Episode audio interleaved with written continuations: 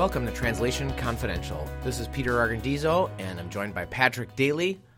And this uh, this episode is the year in review. So, Patrick, why don't we get started with uh, a news story that you found? Yep. So with the end of the year and New Year coming up, uh, that means that in college football, it's the season for all of the bowl games, uh, which are usually pretty interesting. Um, so the other day, while I was looking through the list of you know who's playing in the bowl games, what sponsors they get this year, I found I came across um, that TransPerfect, which is we think the second or third biggest uh, company in the translation space, is sponsoring a bowl game this year. It's actually the second year they're doing it. Um, so they're sponsoring the Music City Bowl, which is this year is a matchup between Purdue and Tennessee.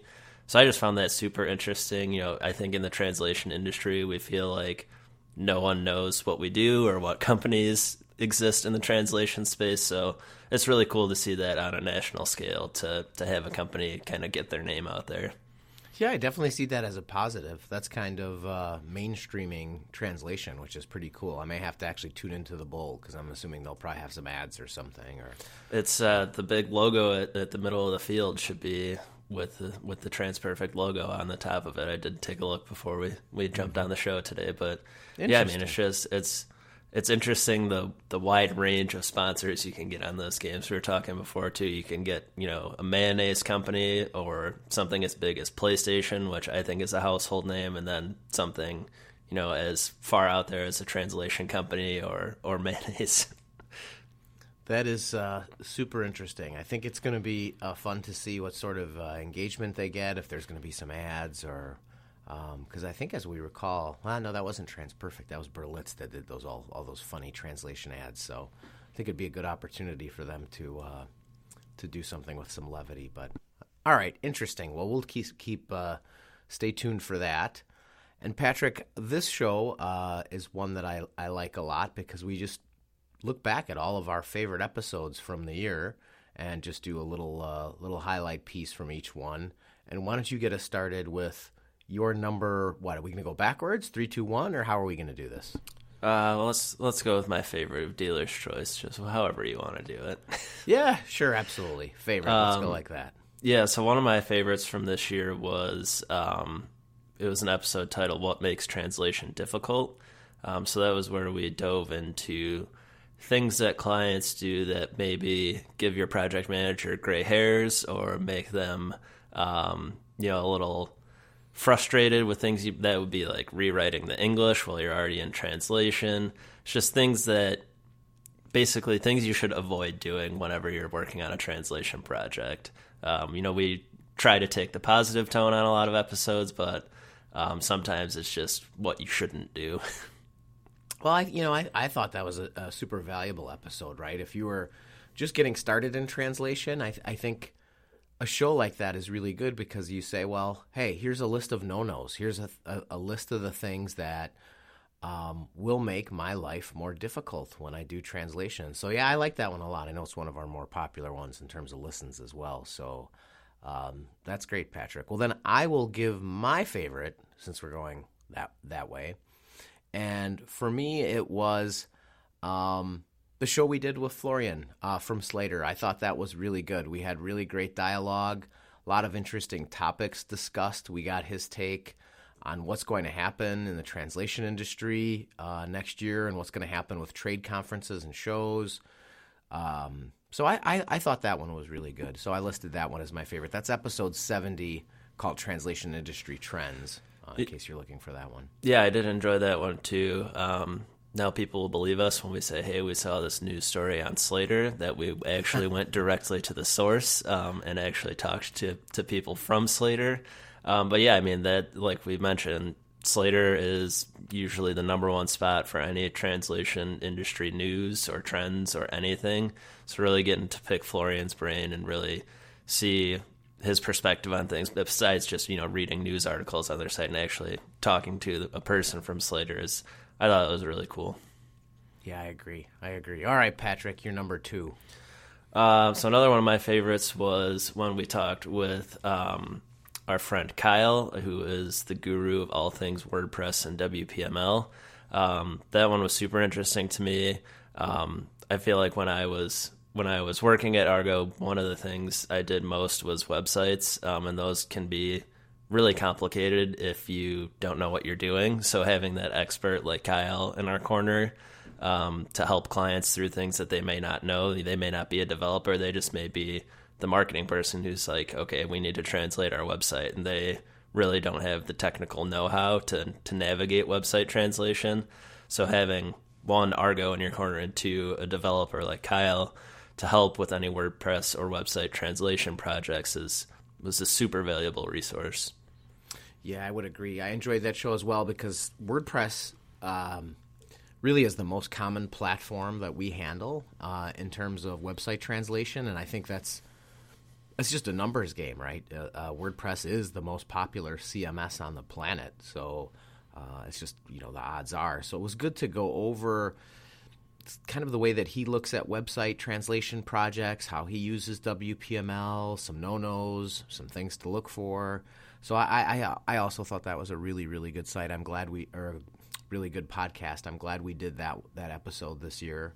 Uh, I know we've talked about WordPress certainly multiple times uh, over the, the, the years that we've been um, doing the podcast, but uh, yeah, it was really good to get Kyle's uh, perspective, and uh, he's just a really really great guy, really great guy. So it was good to have him on the show. Yeah, and I know you've mentioned too that you've seen a a pretty big increase in the site, the number of requests to translate WordPress sites coming through. So, I mean, it, like you said, it's not going anywhere, and I think the demand for websites or content on WordPress sites is just going to keep going up and up and up. Yeah, definitely. Um, it, it is it is crazy how that's really just ballooned. I would say in the second half of the year. Um, and the thing that's cool about WordPress is, I mean, you can do a website for you know a small organization, you know, a, a one person shop or a podcast or a blog site, uh, or even just you know a little sort of call it a brochure site for a, a one person company, or um, it can be a Fortune 500 that handles their website in WordPress. It, it is a very flexible and cool platform, and from a translation perspective. Certainly, the one that's the easiest to manage and the least expensive in terms of what you need. Um, to handle translation. Uh, the, the plugin is super approachable, and you can pretty much get up and running pretty quickly. Yeah, I think you mentioned too, and correct me if I'm wrong, that WPML is the number one plugin on WordPress, just yeah. even platform wide. So even with all the other SEO or other marketing plugins you can have, the one to enable translation is by far the most popular one. It's kind of crazy. I wonder when they're going to get a bowl game. I mean, they probably should, right? Maybe next year.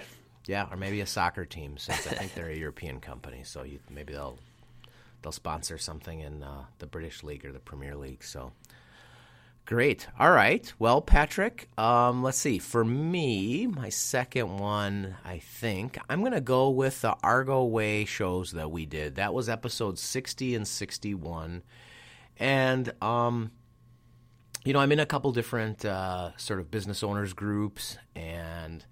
Um, that initiative always resonates really well with my colleagues um, because it's something that you know they'd like to see in their organization. And I know this is sort of a 27 years in coming sort of thing. You know, we've been building our culture, so it's nice to sort of. I hate to use the word codify. I don't know that we sort of codified our culture. I would just say it was more of like getting the ideas down on paper and saying, "Hey, this is this this is this is the way we're wired." I think it's a really nice recruiting piece and I think it's um, the ideas and the principles go beyond really any type of business. It doesn't have to be a translation business, and um, I just I think it's had a lot of impact on our organization, and I know I've shared uh, the materials with uh, with others, with colleagues, and uh, they they've thought it was uh, a, a really great exercise because it came from our culture. Essentially, it came from our people, and, and I love what we're doing now which I don't know if we were doing that at the time we did the episodes, but now, um, you know, every week, uh, someone in the organization grabs one of the fundamentals and does a little video on what what that fundamental behavior means to them, and um, puts an example out there of uh, of maybe a behavior that they uh, that they observed inside the company and, and how that impacted things. So I, for me, I, I, I really like those two episodes a lot. Yeah, I think um, we talked about it recently too. You know, you have to be intentional with culture, and I think putting that formal framework around culture really helps because it gives you that something to fall back on, something to look to, to reference, and be like, hey, you know, this is how we should be doing things. Hopefully, this is how we are doing things. Um, and if you are doing it, you know, stick to it. And if you're not, then obviously that gives you that that room for improvement to you know get back to the level that you should be doing things. Um, but like we talked about before too, I think culture is just super important overall, and really having the Argo way and those fundamentals living around culture. It's I mean it's really cool, and I think that most everyone in the organization does a really good job of living and breathing those fundamentals like every day. It's really not something like, oh, I need to work harder on number 13. It's just people live and breathe these things every day. Yeah, and I think you know uh, we can credit the people in the organization, right? I mean, it's because uh, what happens is, especially on a smaller team, you know, if you have a few people that are sort of rowing in the wrong direction or uh, not living the culture, it sticks out, right? And it sort of becomes self-corrective. It's sort of, uh, um, sort of, it sort of be- becomes something like a check and balance almost. And uh, you know, I, I I think it's good when it when it doesn't feel like work. In other words, that it's like, oh, well, this is just kind of the right way to do this, or this is the right way to handle this. Uh, that's really good, and I like the idea of a framework. I know there's a, a lot of uh, our colleagues that you know use it as a framework for decision making as well, which is really good. So, uh, for those of you that are looking to build culture, I think those would be a couple good episodes to listen to, 60 and 61. So, the Argo the Argo Way Part One and Part Two. Patrick, you're next. I think this is this your last one. It is, unless I throw you a curveball and, and go you off should. script. I I would ho- I would hope so, Patrick. I would expect no less from you. So Um, so this one is actually probably my favorite one. Um, I know it seems like just another venting episode for us, but it was the hard truths that your LSP won't tell you. I'm sensing anger. Pat. no, but I think the value in that one is that um, a lot of companies you work with might tell you what you want to hear, but I think sometimes, and not sometimes, a lot of the time, you, companies should tell you what you need to hear, not what you want to hear, and really, you know, cut through, maybe for lack of a better term, some of the BS and the fluff, and really just get right to the point and say, you know, say what you're thinking. That's one of the uh, the fundamentals on the Argo way is speak straight, which is say what you mean and mean what you say.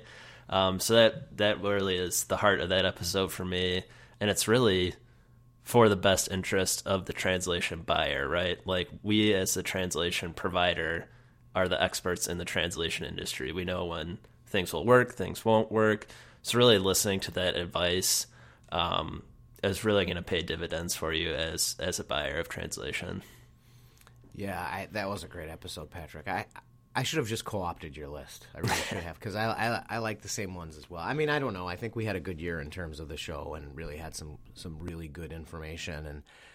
Again, that would be a, a great episode if you know you're just getting started in translation and you want to learn some of the things to stay away from or some of the things that are, are really like sticking points in projects that that another great ep- episode. And uh, I, I liked the theme of it which is exactly what you're saying sort of the honest counselor or um, you know speaking straight to, to clients because you know all too often in whatever business it is it doesn't even have to be translation is exactly people are sort of just uh, saying whatever their customers want to hear and all that does is lead to disappointment in the future right if you can you know give that hon- honest hard truth about a project and hey this project's in danger because of these reasons or this project's going to cost three times more than it needs to because of these reasons um, you want to gravitate towards that provider i mean the one, because here's the thing the last thing you want is an empty or shallow process and or promise and then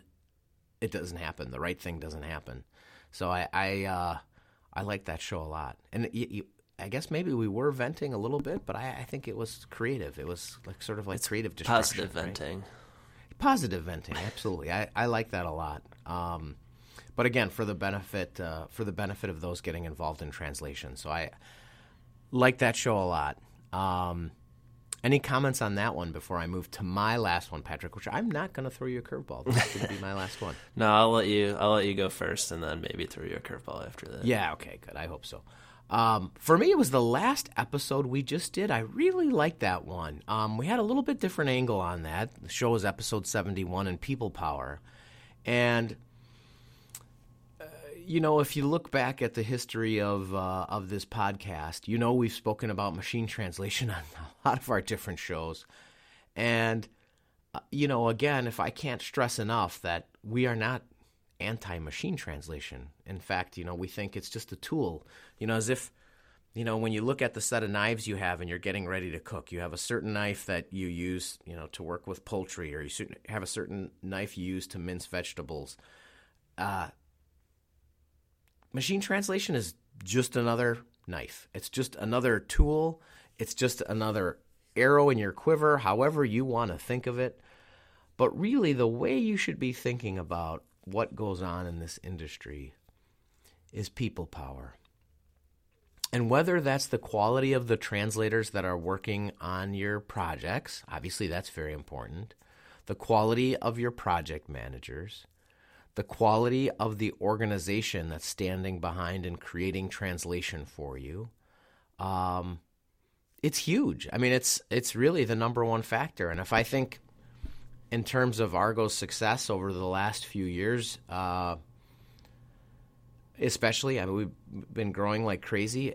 I can attribute it directly to the quality of the people that we're bringing in the front door. I mean, the people that are, and Patrick, obviously, you're included in that. It doesn't matter that doesn't matter that you left. I'm kidding. I'm teasing.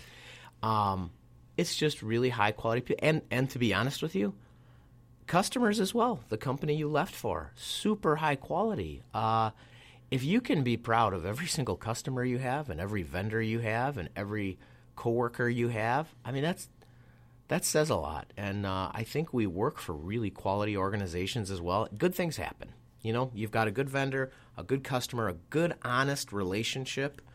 Amazing things happen at that margin for sure.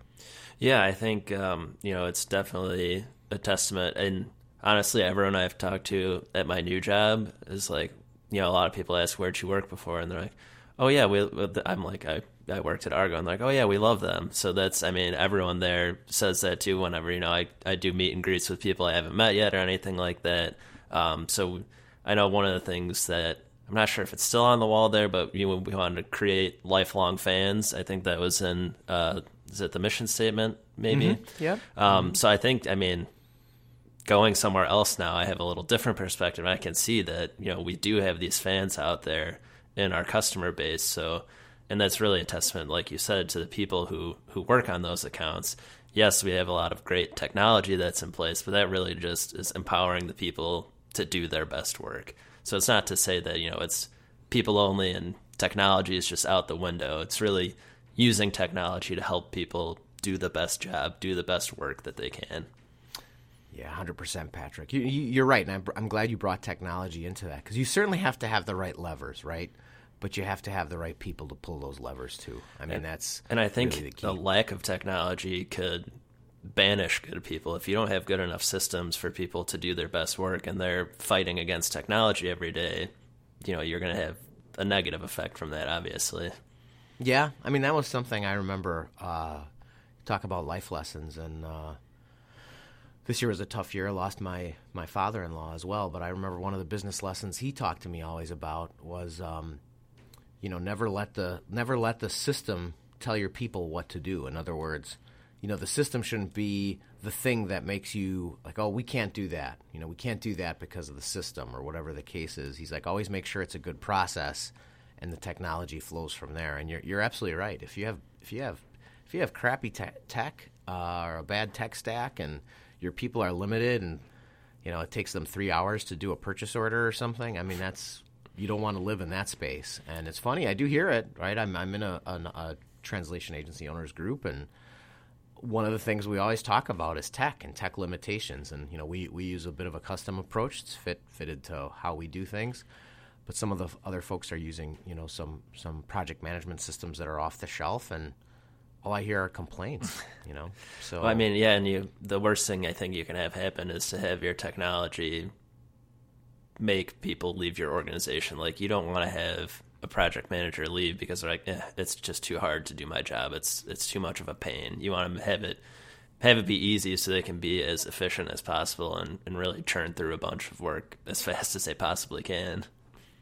Absolutely, absolutely. To be as effective as, as humanly possible. That's really what the that's really what the uh, the tech should do. So, all right, Patrick, I'm ready for this curveball. What do you got for me? All right, I just did a little searching on the side while we were talking, um, and I'm always curious to see um, how many people listen to us and you know who who is listening to us. So I found a blog list of the top 35 translation and interpretation podcasts in the world, and right now we sit at number 15. So I thought that that was pretty cool. Hey, that's pretty great. Wow. Well, great discovery, Patrick. Well, I'm I'm glad that folks like to listen to our podcast. We are going to do our absolute best to continue to uh, provide good information. Um, for our industry. And uh, in fact, our, our next show and the last show of the year is going to be a look forward. Um, so we're going to um, look at some of the issues that we think will be impacting uh, the industry next year. So, you know, please tune in for that. I, am not going to ask you your favorite thing, Patrick, because we just did. That's literally what this show was: is talk about your favorite thing for the entire podcast. But how about this? How about I'm going to throw you a curveball? I know every once in a while. How about if you tell me what your favorite holiday tradition is? Ooh. And I'll give you mine. Um, well, my joke answer would be watching the episode of Seinfeld where Festivus is born because well, that that's that one show. is hilarious. And it's Kimberly's birthday, so there's that. It our, is. Our, our production manager. Mm-hmm. Uh, Seinfeld's awesome. It's one of my favorite shows, so I always joke with people that I'm going to uh, test them on the feats of strength because uh, that was one of the Festivus traditions. Uh, but one of my my actual ones is arguing with people that Die Hard is a Christmas movie. You know, I'm I'm I'm in your camp. If if your answer is yes on that, and and it always makes the lists of favorite Christmas movies, so I think that that's you're you're correct. Well, that's great, Patrick. Well, for me, my favorite holiday tradition uh, is really sort of about food and family, right? Getting together with friends and sharing some old recipes, or you know, having some sweets or desserts or, or treats that have been made over the years in your family. And uh, you know, I was very fortunate over the weekend. Uh, we had our holiday party, but then also got together with. Uh, some friends of uh, my wife Jackie and it was really a lot of fun just to see people, and I, I'm I'm excited that you know the the pandemic certainly isn't over. There's no question it's not over. In fact, you know, the, over the weekend uh, we lost uh, a friend of the family uh, to COVID. Had uh, other symptoms or other underlying factors, which is uh, unfortunately a thing that really amplifies what happens with uh, with COVID.